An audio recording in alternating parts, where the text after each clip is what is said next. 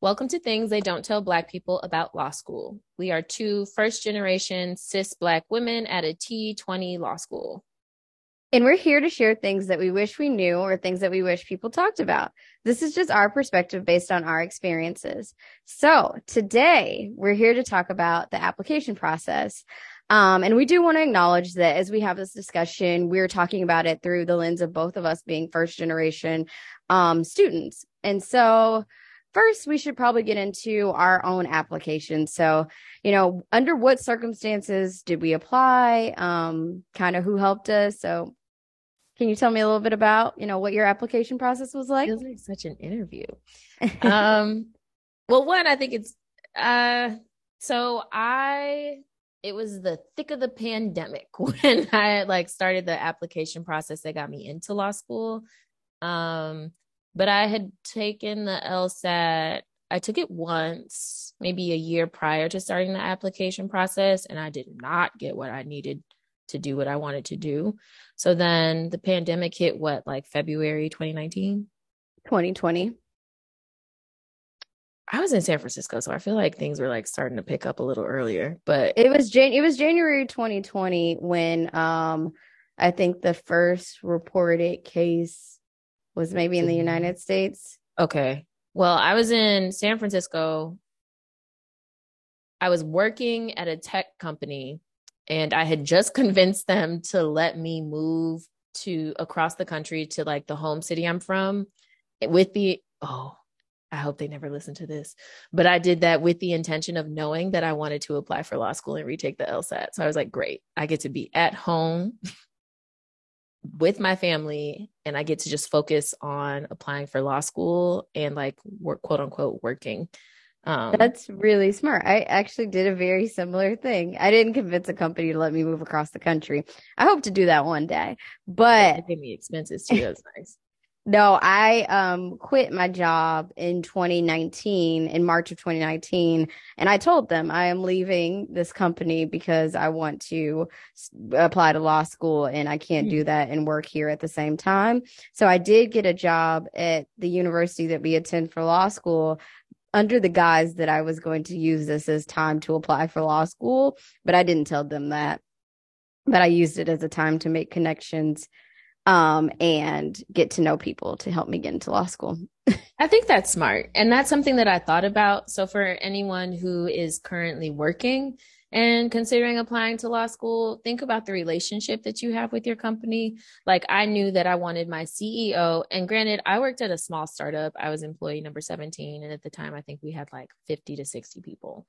Um, and I had a good relationship with my CEO. And what was her uh chief or was it? Chief operations officer? Coo so um i asked them after i moved in like a couple months i let dust settle i was like hey i'm applying to law school will you guys uh, write my letters of recommendation and please don't tell anyone because my boss i did not have a great relationship with her and i knew if she knew i was going to be gone in like six to nine months that she would start treating me differently. So i confided in people that i trusted to write my letters of recommendations and i think that that definitely benefited my application um, especially having like a chief executive not just for the superficial uh, element of having like a high title on your letter of recommendation, but I actually had a relationship with these people. We traveled together one on one and we worked closely together. And I think that really helped my, I hope that really helped my application. Yeah, I totally agree. Um, I think, um, with the application process, one of the biggest or the most daunting things for me with any application process is always who am I going to ask for a letter of recommendation? And so I knew I was going to, because I've been working for a few years, I knew I was probably going to need to ask someone who I worked with. That's why I left the company telling them that I was going to be applying to law school. Um, so that I could ask the head of my department, who eventually, by the time I applied for law school, which was great, became the head of like this whole area of this ahead of this whole area of public relations for the entire firm. So I was like, okay, fabulous. He's got a high position now and we have a really great relationship. And then I also was thinking back to like, unfortunately, I had graduated not long enough to not need professors as my letters of recommendation. So I was like, what professors may remember me, someone who graduated four years ago, um, who needs a letter of recommendation and has not spoken to them since? Yeah. And I think that's something that's important to talk about is letters of recommendation, especially as to non traditional students. Um, if you are a more traditional student, you're an undergrad and you want to go straight through to law school, definitely have people or professors or people in an academic setting who are able to write you letter of recommendations. But I had been out of school so long, like I don't even know if some of my not not that it's funny and I'm not trying to be morbid, but I don't even know if some of those people are still on this earth. So I, I, my advisor, I didn't ask him because I was concerned. I didn't want like the response back to be, unfortunately, you know, I didn't want yeah. to learn that he died. So I didn't ask him because I was like, he was sold. but it's real.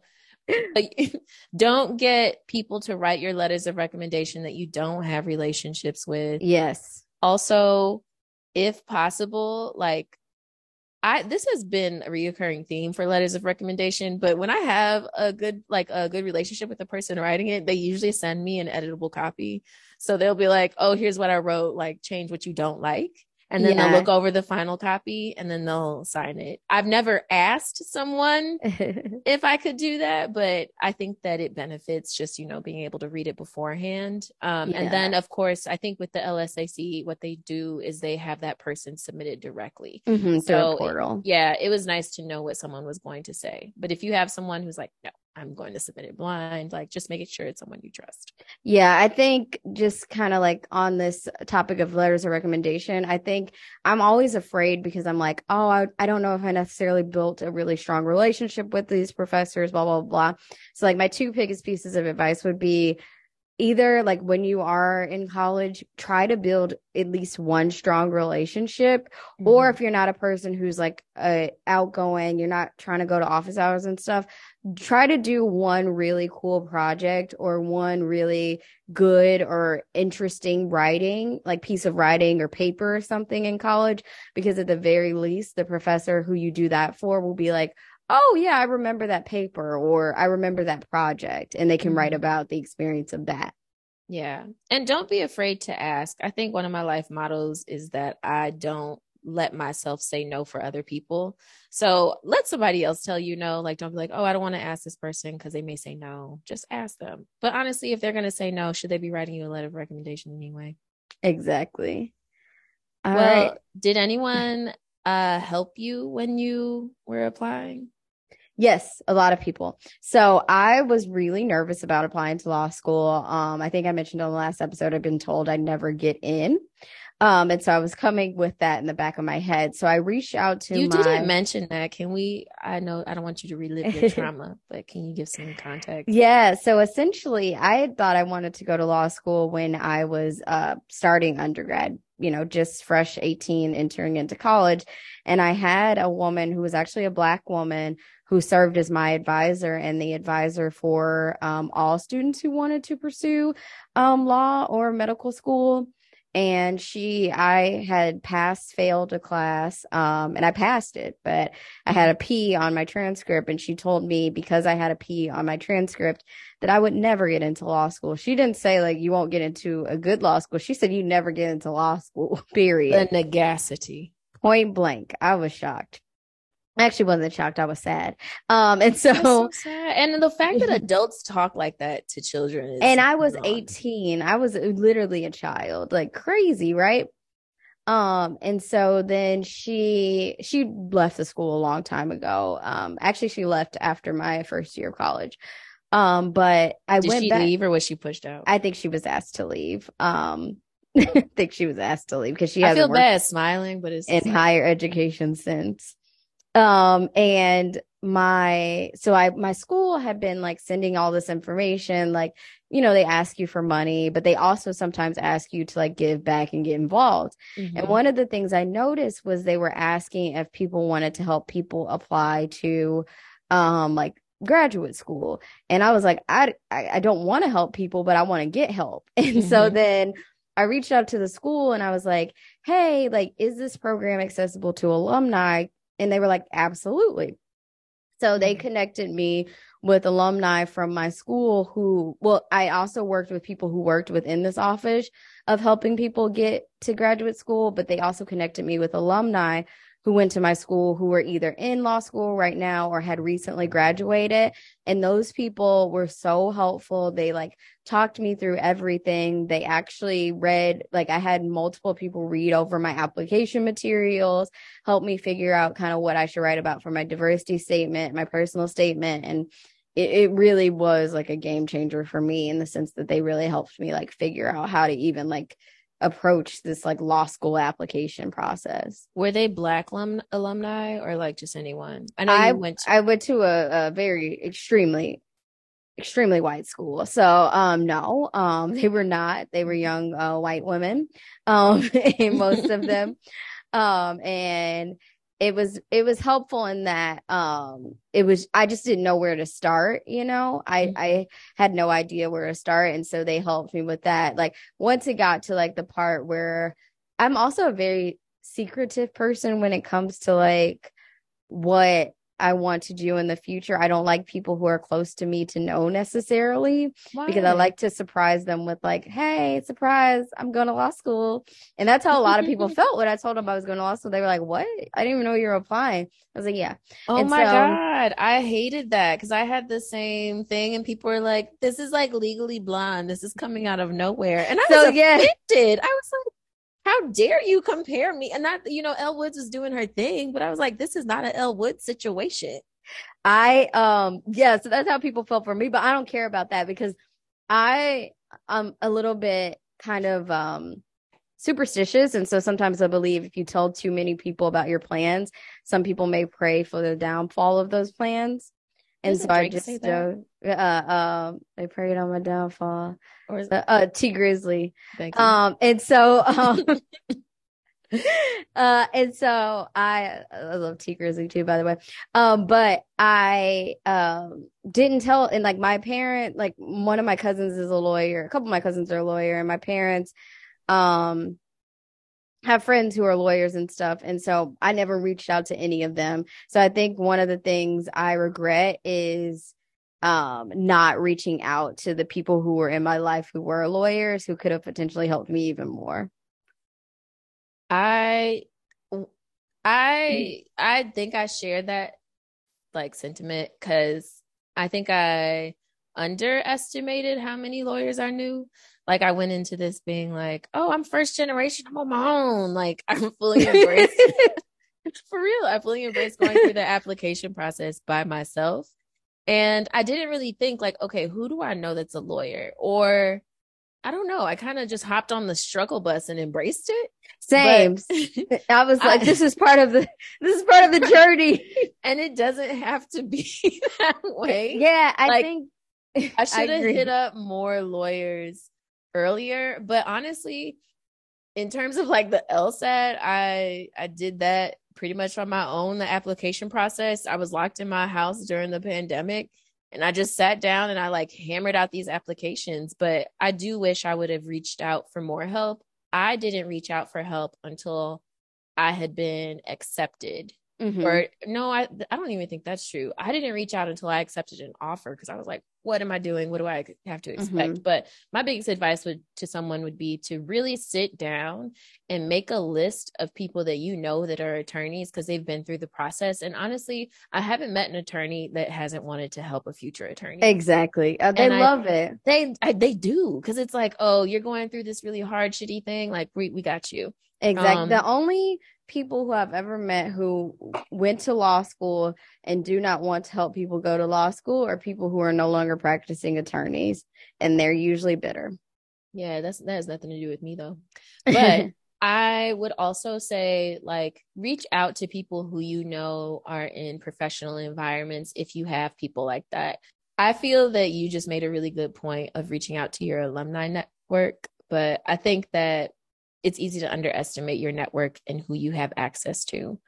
Um, in terms of how we approach the application process, I feel like I was pretty methodical. I feel like you were too. Yeah, I think I was. I um had a full on spreadsheet um because I was like first I was like, I need to figure out where these schools are. I need to figure out what is required for each application. I need to figure out like all those things. And then it felt like with law school admissions, it's very different from undergrad admissions in the sense that like with undergraduate admissions, everybody pretty much has like a this is the deadline for our applications. This is the deadline for us to tell you when you're admitted. And this is the deadline for you to tell us if you're coming, right? Mm-hmm. Law school, it's not like that. You can apply whenever you want mm-hmm. from the mm-hmm. moment that applications come out, and you that can rolling basis exactly, and you can hear back as soon as a week after you submit your application, or as far as the day before school starts. And so that's the, I I needed to figure out a way to keep track of where have I applied to, when did I apply, when who have I heard back from? What did they say? And and also like in addition to that, some schools had additional scholarships that you could apply for in addition mm-hmm. to the mm-hmm. ones you'd automatically be considered for.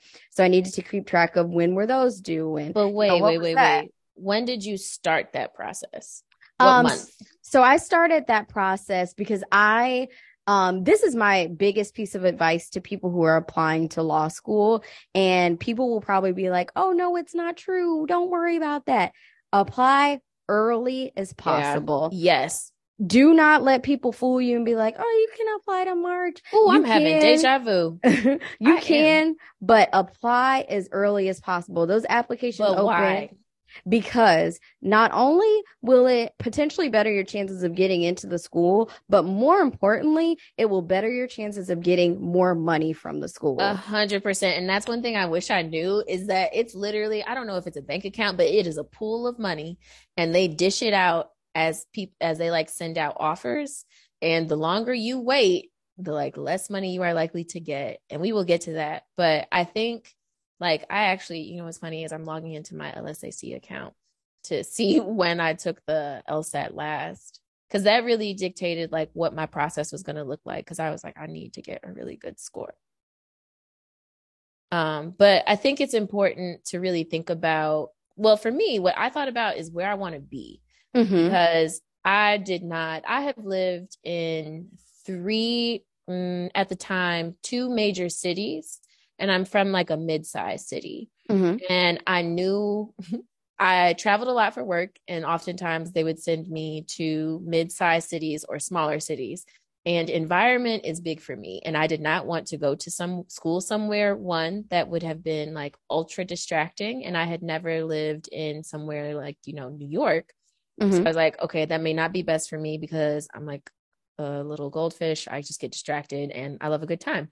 Mm-hmm. So I was like, okay, I want to possibly go to school in a decent sized city where I can have a life outside of school if I want that, but not somewhere where I might be called the N word at the grocery store. You know, that mm-hmm. that's just not my cup of tea. And, you know, I'm really towing the line here, but, but that no. was the, the, biggest thing for me. So on your You're, topic of like figuring out where these, not to make fun of your city, but figuring out where these schools are was big for me. No, I totally agree. And see, I, I think my other big piece of advice would be figure out what your priorities are as you're applying to school. For for me, I had the opposite experience where I had gone to school in like the biggest city in the United States and I was like I don't think I could do that again mentally. And I um, was like, I kind of want to see what it would be like to be closer to family going mm-hmm. to school. I didn't know necessarily that I was going to stay in the exact city that my parents lived in, but I was like, I could also go to a city where I had a lot of family. So I was like, um, you know, I was looking more at those options because I was like, maybe that'll make my school experience a little different from what it was in undergrad. And so I was like keeping track of all of that stuff. But I think going back to your question about when I started the process. So I um took the I took the LSAT um, the year I graduated from college, I'm pretty sure. Mm-hmm. I did mm-hmm. not use that to get into law school. It was on my application because I'd taken it within the last five years. So it automatically gets submitted, but I used the GRE to apply for law school.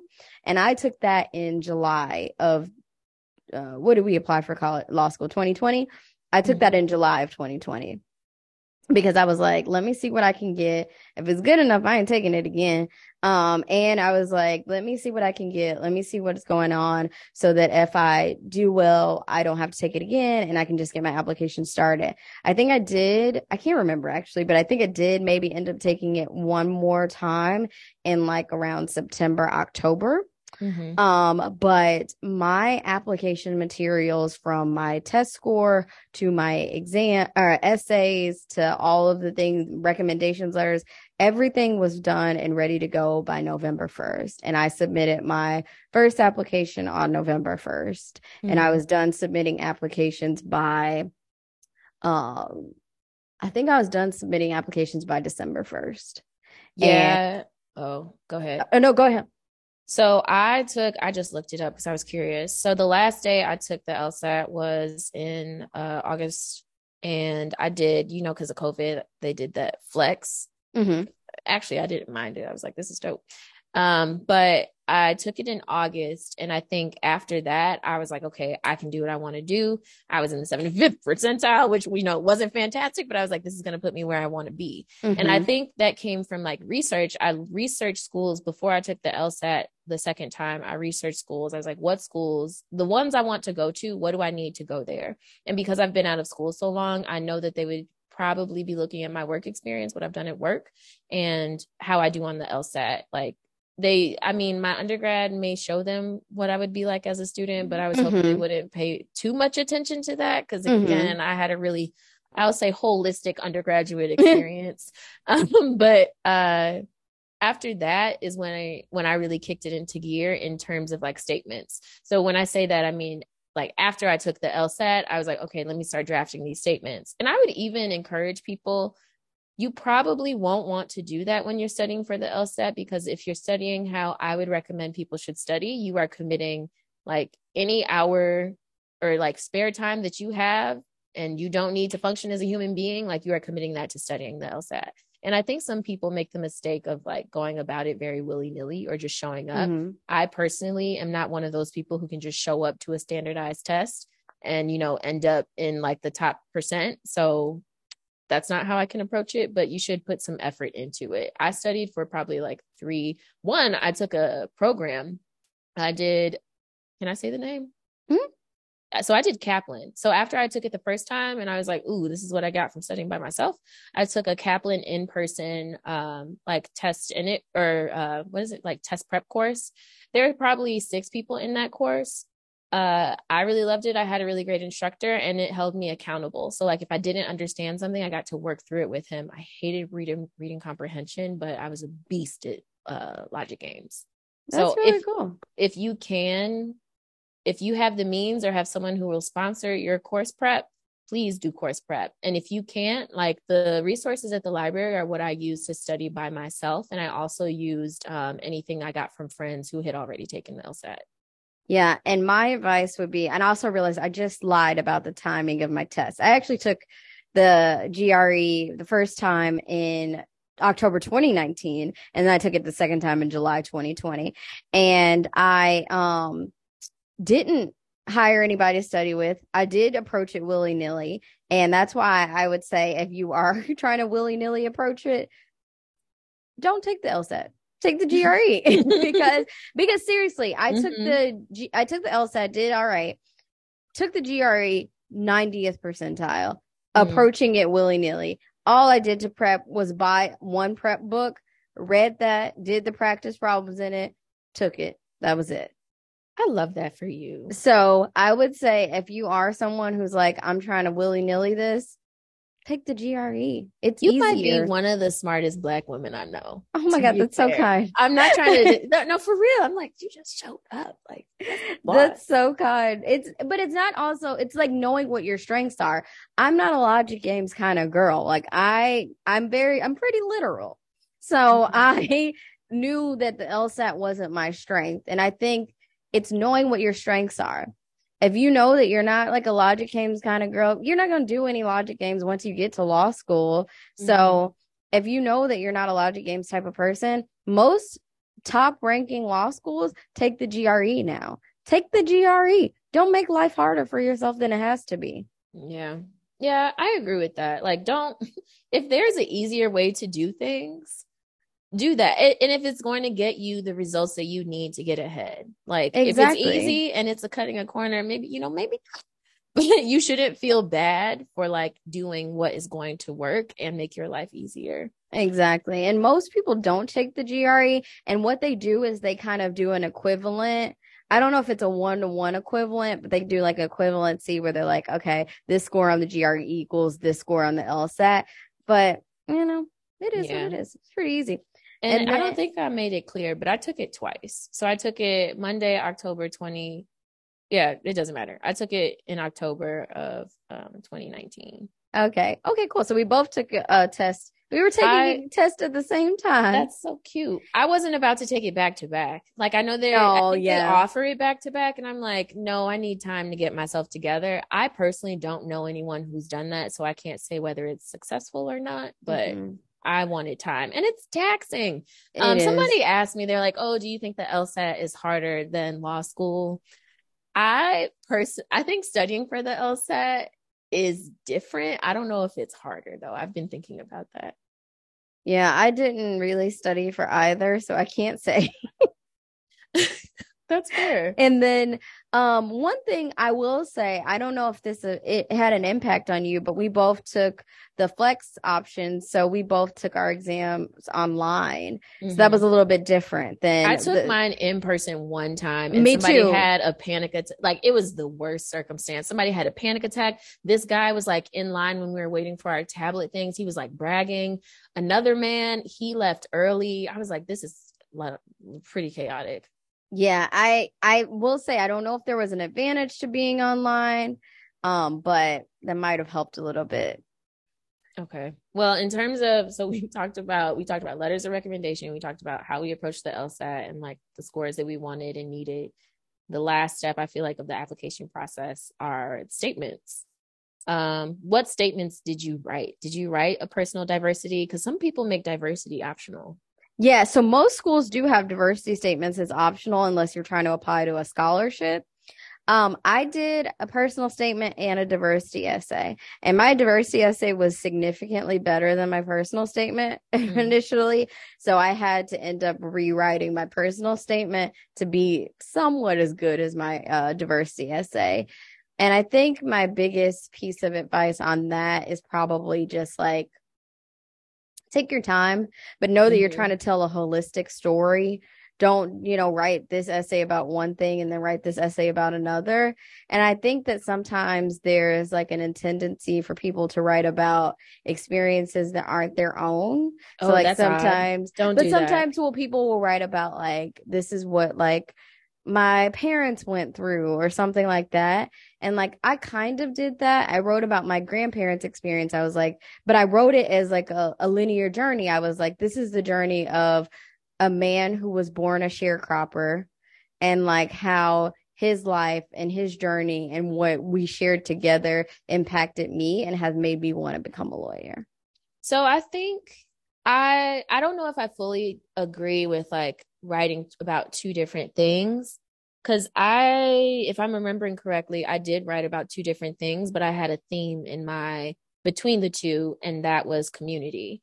Because mm-hmm. I feel like my community has been, I really love my community, and they've been really supportive. You have a great one. I, oh, thank you. You've met some of them, but when I say community, I mean like friends and family and just general people who I feel like are there for me and make me feel loved and make me feel happy to be me. Um, but I, in terms of I did write a diversity statement for every every application that I submitted, whether or not it was optional. So when yeah. people say, I generally feel like when people say things are optional, I see that as an opportunity to give myself a leg up. exactly. Of like the idea that these people, by reading this addition optional statement, you're going to know more about me. And you know, I think I'm pretty cool. So it's like, hopefully, oh, thanks, you too, girl uh, hopefully they'll use this information to make more of a you know informed decision but in terms of the difference between the diversity statement and the personal statement i wrote my personal statement about why i want to go to law school and that is specifically to help people in my community because i've seen you know people be in situations where they really feel helpless or mm-hmm. powerless mm-hmm. because they don't know a lawyer or don't know that things could be better and i think i carry that through my diversity statement by um, mentioning an instance where i personally felt like something wrong was done to me and i didn't know where to go to resources weren't really an option and like how that how I changed that and how I tried to create paths for other people to avoid the being in the same situation that I was in basically.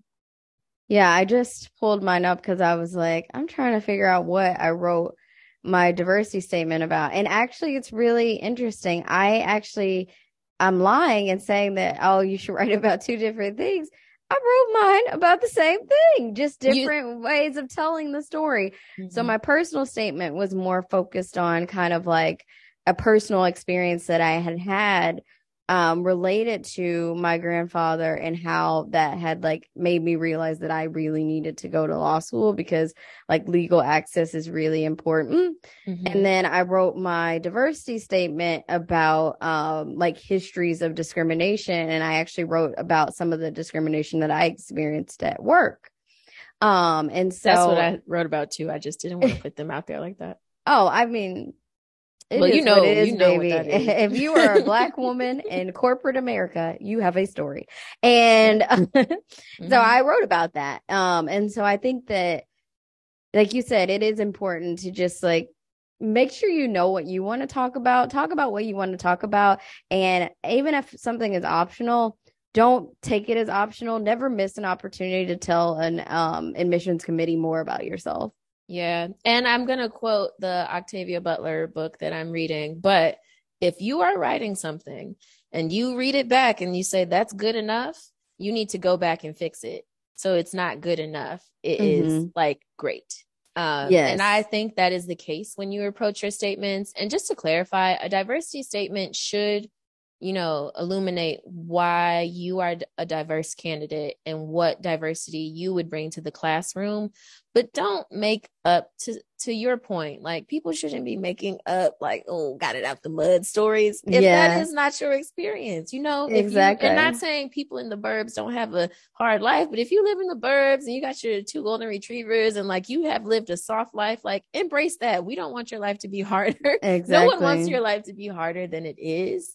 Um, There are other ways to be a diverse candidate. You, you know, walking through life as a Black woman, I have different experiences. Walking through life as an individual, you will have experiences that no one else will have. And the diversity statement is an opportunity to reflect on what those experiences are. You don't have to like write some sob struggle bus story. Um, I, I, I I feel like we go to school with some people who, who may have know what you were going to say. Who may have wanted to get it out the mud and now they feel committed to thinking they got it out the mud. You know, you got it out a nice little rose petal covered garden, and that's okay. now the rest of us are suffering. But going to your point, I would say um you should a hundred percent not be the only person that reads your letter, your application mm-hmm. materials. You should, there should be at least two to three people who are reading your stuff. Have it, try to have it be, I, I think a good rule of thumb is like, have it be, have one of them be someone close to you. They might not catch all of the grammar mistakes, but they might say, Oh, have you thought about writing it like this? Like they might offer a unique perspective on the mm. actual um, substance, but then have someone like a professor or someone you work with or someone like that to read the essay for like grammar, spelling, those yeah. kinds of things.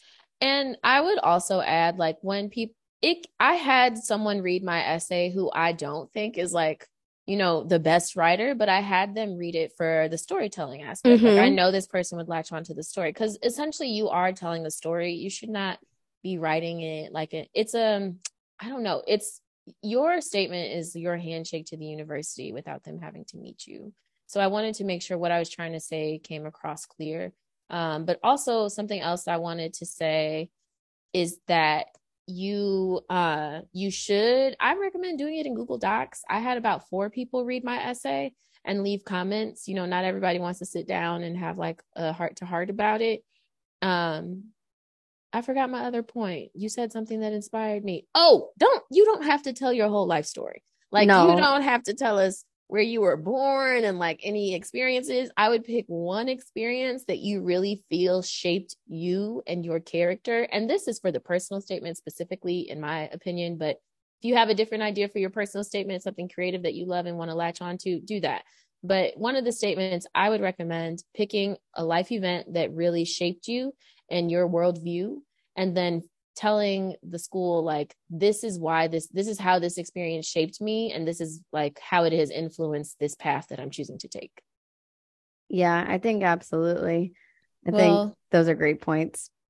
I don't know. I the application process i think i had a little bit of fun with it. I wouldn't do it again, but I had a ton of fun because there's it's like gambling. It's like I mean, I don't love gambling. I don't actually don't enjoy gambling at all, but like it was like safe. it's like this thing that I hate. Yeah, it was but it was like it was like a rush. It was like oh, sent it out, hearing back. Oh, no, that didn't go well. Oh, that went great. Okay, let's keep going. Like I it was like it was exciting. You you know, like acceptance feels good. We try to reject the idea that, like, I don't need to be accepted. It feels good. And then learning to process through rejection is such a beautiful experience.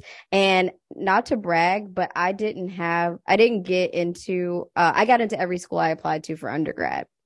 And I got a full ride scholarship to every school. That's so, amazing. I, yeah, I got over a million dollars in scholarships, but I didn't no rejection in that sense of like an education.